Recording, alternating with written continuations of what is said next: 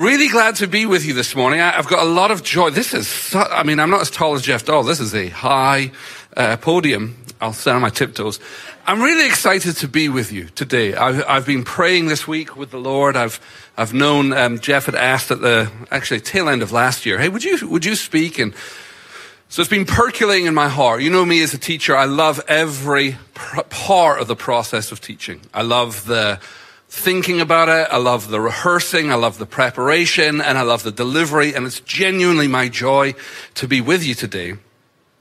And I was thinking about, do you remember back at the start of the year, David Wagner was here? I say start of the year like it wasn't three weeks ago. But David Wagner, our dear friend, wonderful prophet, gift to our house, he shared a word with our church. He said a lot of really, really encouraging things. If you weren't here, I'd encourage you to hop on YouTube and, and watch it. It was a great, great service. But one of the things that he said that really stood out to me was a verse from Psalm sixty-five. Psalm sixty-five, verse eleven, it says this, "You crown the year with your bounty, and your carts overflow with abundance." And it got me thinking, are we ready for that? Like as a church, are we ready to have our year crowned with bounty and to encounter a Lord whose carts overflow with abundance? Do you know what that means? That means when you're near him, all of his abundance falls off over you. A J and I, one of our favorite restaurants in Toronto was a place called The Lone Star. It was right on Airport Drive. And they had just amazing fajitas. It was a Tex-Mex place. And you could always tell when somebody had been there because they couldn't help but smell like fajitas. Right? So you could not even eat there. Let's say you walked in to pick up a gift card for a friend. The overflow of the abundance, you would come out and you would be smelling like you just ate fajitas. You hadn't tasted of it, but the abundance was overflowing on you. And so my question to us as a church, are we ready to have our year crowned with abundance? Now, did you notice that? There's safety in numbers. We get like a, you know, a mediocre amen and a, mm, yeah, yeah. And there's safety in numbers. But what if I was to personalize that question? Are you ready for a year that would be crowned with abundance? Am I ready for that? I wonder if we have a comprehension of what that might look like. Now, David probably didn't know this, or maybe he did. You know, he's a prophet, but I should, should have asked him. But when he was delivering that, I don't think he knew, because I don't think we knew, that we ended out last year, our month of December, our tithes and offerings came in at over a million dollars, which to my knowledge is the first time that has ever happened. So we're starting the year with an understanding that not only is it in Psalms, but it's also in our checking account. So are we ready to have a year crowned with bounty? One of my favorite teachers and thinkers is a prophet. His name is Graham Cook, another prophet. I, I, I love prophets. Graham has this great phrase that he says. He, he says often, it's not enough that we believe, we have to live fully persuaded. And the reason I like that phrase is because it points to something that's been very real in my life. Have you ever noticed that there's often a gap between our thinking and God's thinking? A few of you. The rest of you are like, are you kidding me? I have the mind of Christ. I've reached full maturity. Why am I listening to you? There's often a gap between our thinking and God's thinking. How that often plays out in my life is I read something in the Bible, and without realizing I'm doing it, I tend to translate what I just read into how my life looks, rather than allowing what's in the Word to redefine how my life looks. You with me on that? Let me give you an example. So Psalm one twenty-eight verse one says, "Blessed are all who fear the Lord, who walk in obedience to him." And so we might say amen to that. We might read that verse and we might nod and we think, yeah, I'm blessed. Yeah, I walk in obedience to him. I fear the Lord. I'm blessed. But my follow-up question would be, by whose definition did you conclude that you're blessed? Our definition or his? And it's right about that moment when I ask that question that we begin to start shifting in our seats. Now, here's the thing. Stay with me through the discomfort for a second, because we're not left to guess what God's definition of blessing might be, because if we keep reading, he tells us. So the verse that we just read, which we previously amened, in part because of lack of context, gets trickier to amen when we keep reading.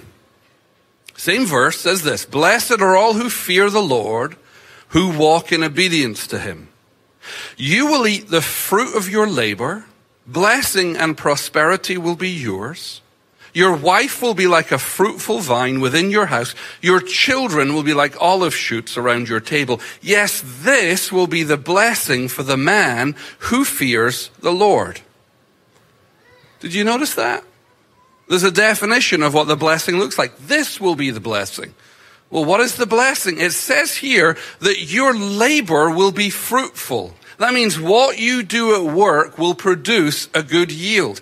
There will be so much satisfaction and purpose to your work life that it feels like a blessing to go to work.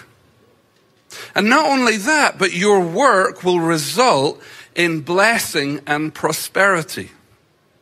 Not my words, the psalmist. Look, it says this: prosperity will be yours. But if we pay close attention, it's not just our work life that is marked by blessing, but our family life too.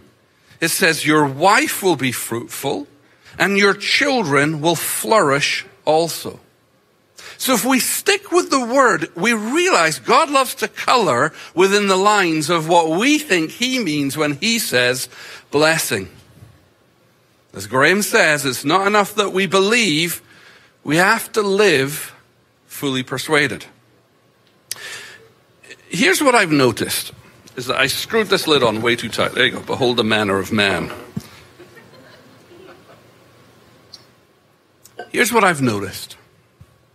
If reading the Bible reveals there's a gap between our thinking and our living, the Bible invites us to think better thoughts. Now, let me be very clear right at the beginning. It is vital that we decouple our concept of blessing from our net worth, and here's why.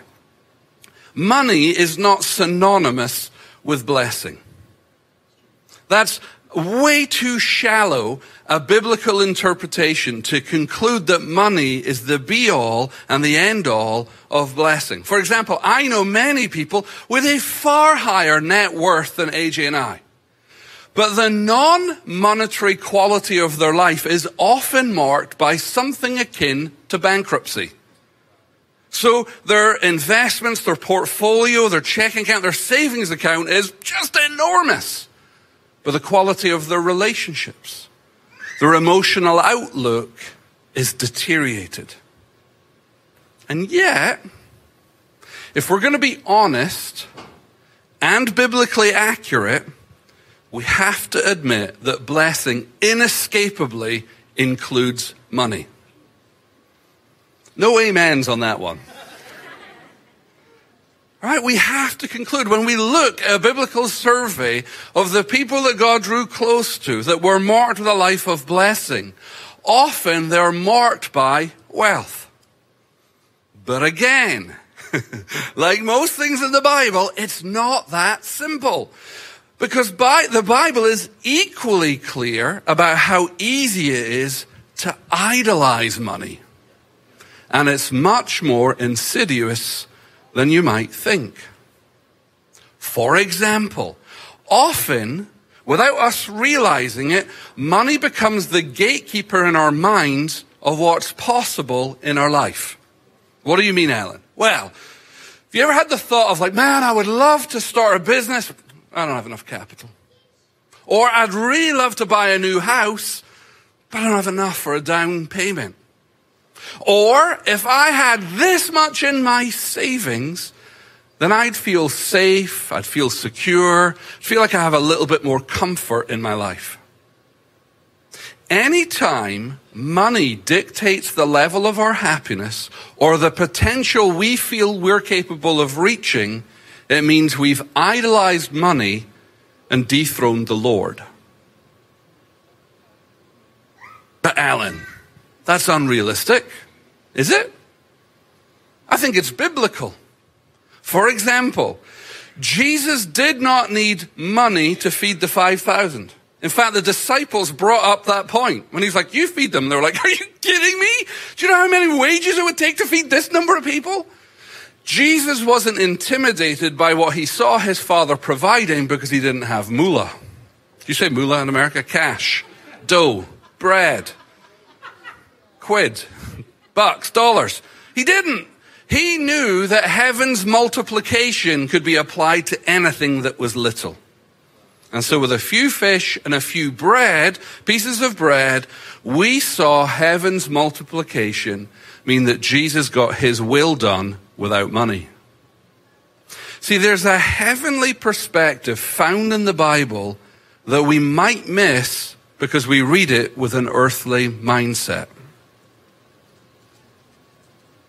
How's everyone doing? Okay. It's vital that you and I develop a right relationship with money. Especially when we have a God who is determined to crown our year with bounty and his carts overflowing with abundance. Because if we don't, we'll not know what to do when he moves towards us. Alan, give me a biblical reference for that. Peter, he's a fisherman. What determines whether it's a good day fishing or a bad day fishing? The amount of fish caught. Right? And so Peter's been out fishing all night, catches nothing. And the Lord, who's a carpenter and has got a keen sense of humor, tells a professional fisherman to throw his nets on the other side. And Peter humors him. And what does he catch? So much fish that they have to call in other boats. And the boats begin to sink. And what is Peter's response to the Lord who draws near to him in abundance? Go away from me, I'm a sinful man. Did the Lord know he was a sinful man when he moved toward him with abundance? So the problem wasn't at the Lord's end, it was at Peter's thoughts. Peter had no capacity to contain the goodness that God wanted to bring him. And I fear you and I might be in the same situation if we don't make peace with a biblical understanding of money and wealth. Here's what I've learned.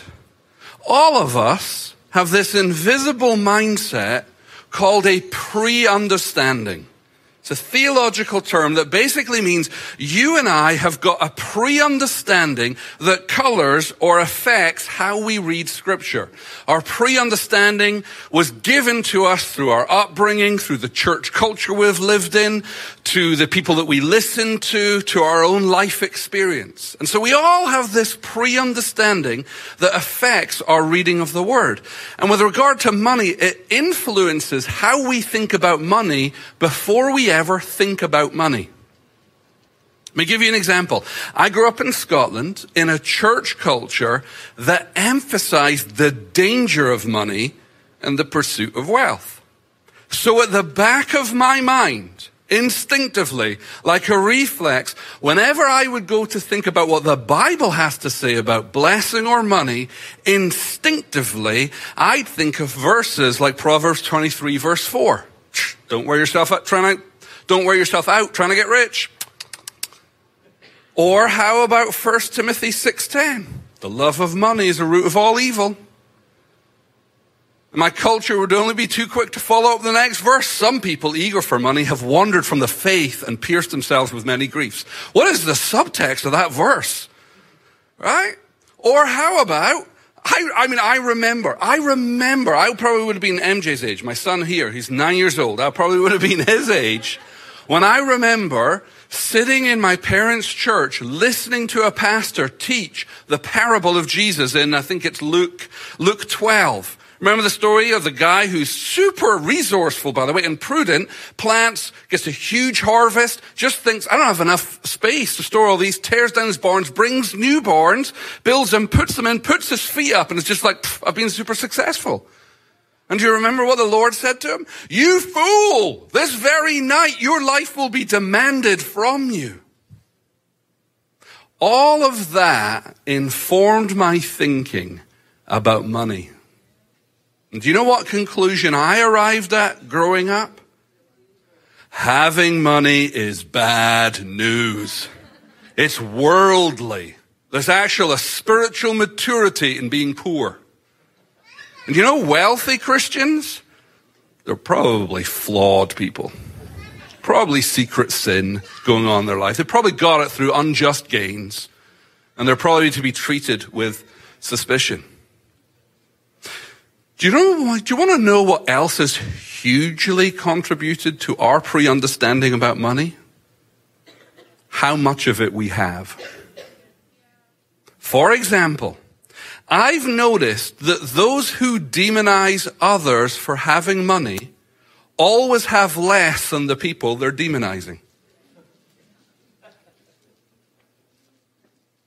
It seems we're always experts on how other people should be spending their money, and we never stop to pause that God's given them the money to steward and not us.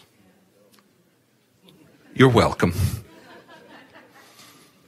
Now, here's the point I'm trying to make, is that our pre-understanding will often lead us to a different conclusion than Scripture. For example, with a pre-understanding like mine, I concluded that money is bad. And in doing so, I missed the very point of those verses. What these verses reveal is that money isn't the problem. It's our relationship with it. When we shift our security from the Lord to how much money we do or don't have, it leads to things like striving, character loss, and arrogance. The antidote to these verses isn't to run away from money. It's to hold a biblically balanced view of money. For example, the solution to the striving that the writer of Hebrews is warning us about when he writes, don't wear yourself out trying to get rich, is actually found in Jesus' words, seek first the kingdom of God, and all these other things will be added to you. When Paul wrote to Timothy and warned him that the love of money is the root of all evil, the solution wasn't that Timothy should then hate money, but rather that he should have the perspective that godliness with contentment is great gain. And finally, the lesson in Jesus' parable wasn't that the man was foolish with his money. He was actually prudent. He did everything that Dave Ramsey would tell you to do. He was remarkably wise. He didn't spend it all. He looked down the line, just thought, I've got nowhere to store this. I'm going to save this up. I'm going to steward it well. That wasn't the problem. It was where he put his trust. Jesus was pointing that his trust was in the wrong place. And Solomon, by the way, the richest man in history, had both money and perspective. And he wrote, trust in the money, trust in your money, and down you go. But the godly flourish like leaves in spring. It's really important that we settle in our hearts that money in and of itself is neutral. But our relationship with it is not. And so there's a ditch on either side of that neutrality that can cause real trouble for Christians. On the one side, the ditch is idolatry, right? Where there's really clear warnings in Scripture, not to place all our hope, not to idolize it, not to wear ourselves out trying to get rich, not to think that that is the answer to all of life's problems. And in our efforts to stay away from that ditch, the other side of that ditch, or the other thing that we could fall into, is the disdain of money. And as we've already talked about, it's a problem because the Lord wants to add increase to you. There's a danger you'll miss what he's doing and perhaps even curse what he's up to. The truth is, money can be a wonderful decoration to our lives, but is a terrible foundation for our lives. Our foundation as believers must be the lordship of Jesus. And if ever there was a point to amen in church, it would be that point, and a lot of you missed it. Let me say again, and if you've got a handkerchief, you can wave it. Our foundation must be the lordship of Jesus Christ. He is, after all, thank you, I appreciate that, Lord of all. I was telling my kids yesterday that John Arno, one of my spiritual fathers, would often say, and I love this, still says it to this day, is that money makes a wonderful servant, but a terrible master. So it's really important to us, individually and as a community and a church, that we work out a solid biblical understanding of money in our lives. Because we will be tested on what we believe about money for the rest of our lives. As Graham says, it's not enough that we believe, but that we live fully persuaded. Over the next three weeks, that's right, Jeff Dollar has given me the platform for another three weeks. So for the next three weeks, bring some comfortable clothing, because God willing, it's my heart that we would spend some time together studying the Word of God to help us understand how God wants us to relate to things like money and blessing and wealth. But before I wrap up, I've got some questions I want to encourage you to play around with this week. Okay? Because if all that happens is you come and listen to me for twenty minutes each week, it won't make a dent. It won't change the way you think. And so I want to give you homework. Sorry, I'm a teacher. It's not my fault. I want to give you some homework to ponder, to think. I'll put these questions up on our website at grace center dot U S, okay? But if you want to take photos or you want to write them down, you absolutely can. The first question, I want you to consider, spend some time in your families kicking these ideas around. But number one is, what comes into your mind when you think about the Lord crowning your year with bounty? Right? Because he's intentional. He had a prophet bring that to us. So what would it look like for you? What would it look like for your family? What would it look like for your extended family? To have your year crowned with bounty by the Lord. Number two is, would you consider your life blessed?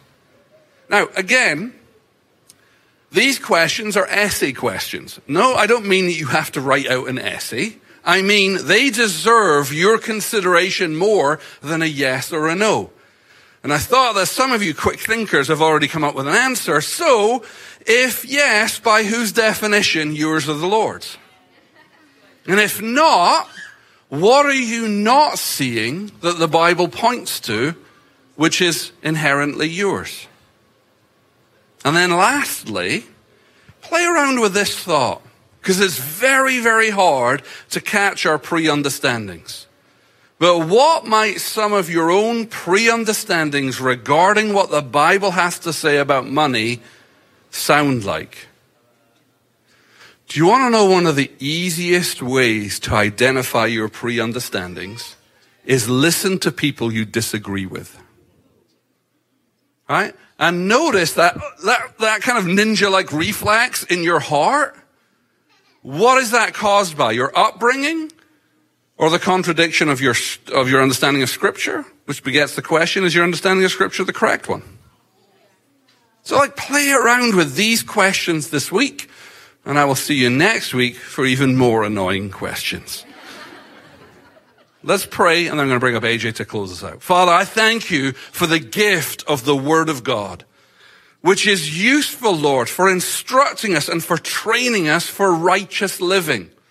And whether we like it or whether we don't, Lord, money is integral to the way we live. And we want to be people who know how to live wisely. We want to be people, Lord, who partner with the kingdom of heaven and have a value that represents your heart and your value here on earth. And so, Lord, over the next couple of weeks, would you equip us? Would you draw near to us? And would you give us a great time exploring the Word of God together? And the people of God said, amen.